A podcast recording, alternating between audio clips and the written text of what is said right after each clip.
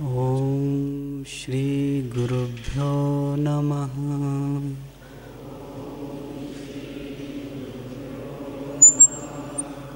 ॐ गं गणपतये नमः।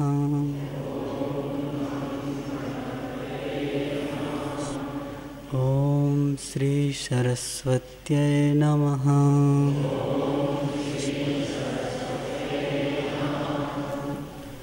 शिवजी बोले, हे मुनीश्वर, गुरु और शास्त्र के बिना बोध की सिद्धि नहीं होती।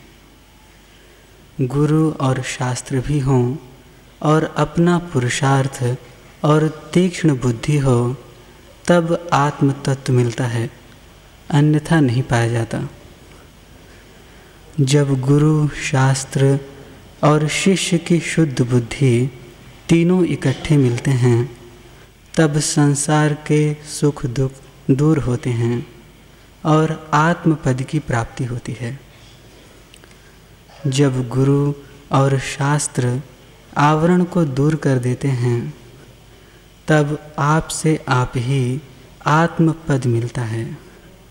वैसे ही जैसे जब वायु बादल को दूर करती है, तब नेत्रों से सूर्य देख पड़ता है।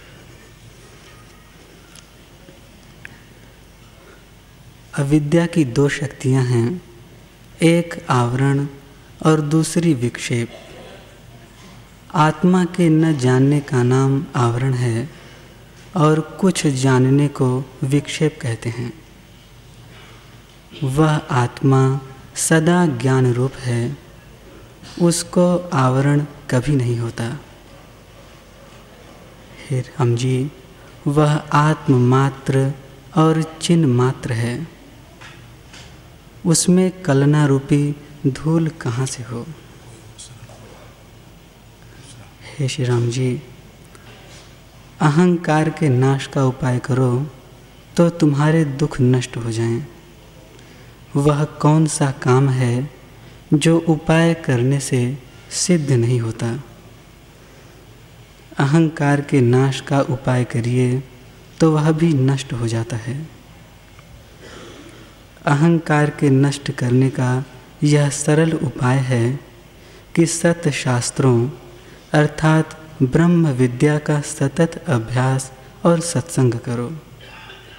ज्ञान की परस्पर चर्चा करने से अहंकार नष्ट हो जाता है। जैसे पानी भरने की रस्सी से पत्थर की शिला घिस जाती है, वैसे ही ब्रह्म विद्या के अभ्यास से अहंकार नष्ट हो जाता है। हे राम जी, सदा अनुभव रूप जो आत्मा है, उसका विचार करो, मैं कौन हूँ, इंद्रियाँ क्या हैं, गुण क्या हैं, और संसार क्या है? ऐसे विचार से समझो कि तुम इनके साक्षीभूत हो। तुम में अहम तुम कोई नहीं। मेरा भी आशीर्वाद है कि तुम सुखी हो जाओ।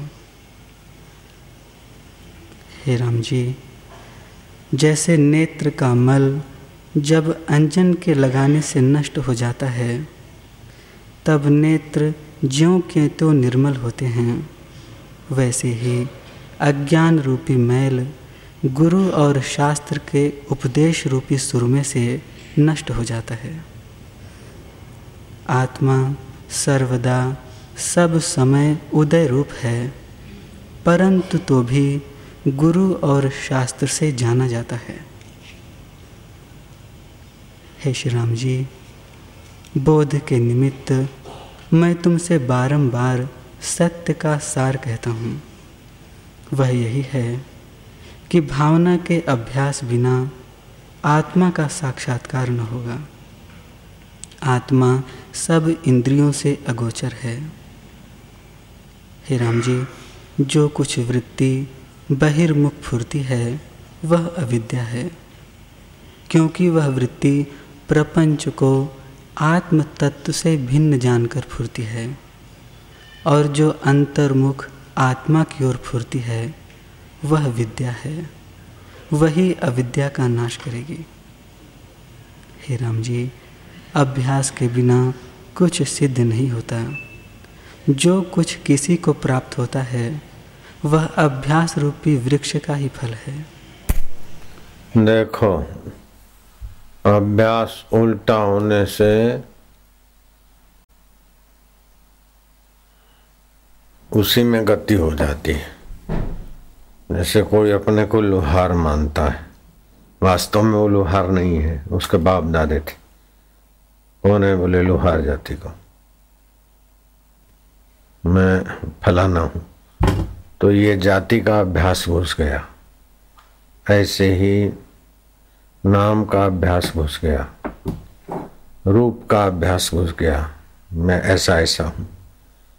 तो ये सब अभ्यास, उल्टे अभ्यास ऐसे घुस गए कि यही सच्चा लगता है। और सत्य स्वरूप जिस परमात्मा की सत्ता से ये चेहरा दिखता है अथवा ये जाति, ये फलाना, जिसकी सत्ता से प्रतीत होता है, वो परमात्मा पराया लग गया। तो उसको बोलते थे विचार। चरण, चरना अर्थात चलना। विचार अर्थात अब उल्टा चलो। जैसे सुबह को चलती है वृत्ति, आत्मा में से मन में आए, बुद्धि में आए। बुद्धि में से मन में आए, मन में से इंद्रियों में आए, इंद्रियों में से बाहर आए। अब विचार क्या है? वापस जाओ। बाहर से इंद्रियों में आओ, इंद्रियों से मन में आओ, और मन से फिर बुद्धि में आओ, और बुद्धि से फिर वापस आके आत्मदेव में शांत रहो। तब ये जल्दी तो आएगा, नहीं तो हरिओम का उच्चारण करो तो उसी आत्मा में शांत होती। तो दूसरा शांत तो हुए, लेकिन आत्मा सत स्वरूप है, चेतन स्वरूप है और नित्य है और ज्ञान स्वरूप है। ये शरीर और संसार बदलने वाला है। तो ये अबदल के आश्रय से बदलने वाला दिखता है। तो अबदल में प्रीति हो जाए, बदलने वाले का उपयोग हो जाए। तो ये आप अस्त्वापादक आवरण अभानापादक आवरण ये दोनों आवरण हटने से आत्मा का आनंद और बल प्रकाश में आ जाता अनुभव में आ जाता फिर अनुभव करने वाला अलग नहीं रहता है। जिससे अनुभव होता है, वही परमेश्वर ही अनुभव स्वरूप है। परमात्मा का अनुभव अपन नहीं करते। अपन भगवान का अनुभव करे तो भगवान तो दृश्य नहीं है। तो भगवान का अनुभव ही भगवान है। सारे अनुभव हो हो के चले जाते हैं, फिर भी जो रहता है वो ही अनुभव स्वरूप है। अनुभव हो हो के चले जाते हैं, फिर भी जो रहता है वो अनुभव स्वरूप। इसलिए बहुत सरल है। लेकिन ईश्वर प्राप्ति सरल इसीलिए है कि अनुभव हो के चले जाते हैं, फिर भी जो नहीं जाता। तो ये आँखें नहीं हूँ, मैं हाथ नहीं हूँ, मैं पैर नहीं हूँ, मैं इंद्रिया नहीं हूँ, मैं नहीं एकदम आखिर में कौन हूँ? इन सबको जानने वाला जो है वो मैं कौन हूँ? जैसे ये कपड़े मैं नहीं हूँ, ऐसे ही हाथ भी मैं नहीं हूँ, सिर भी नहीं हूँ, ये भी नहीं है, ये भी नहीं है, एक दिन नहीं हो जाएगा अभी से नहीं मान लो। तो फिर क्या है जो है?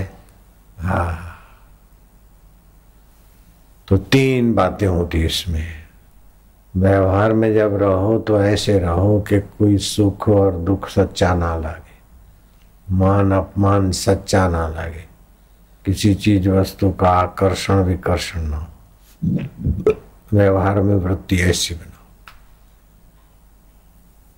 और नहीं तो परमार्थ में वृत्ति आत्माकार बनाओ। दृष्टा चैतन्य आत्मदेव ही और नहीं तो फिर वृत्ति शांत हो जाए आत्मा में। ये तीनों में से तीन तीन जगह पर ही रहते हैं। तीन, तीनों में से जिस समय जो मौका मिले।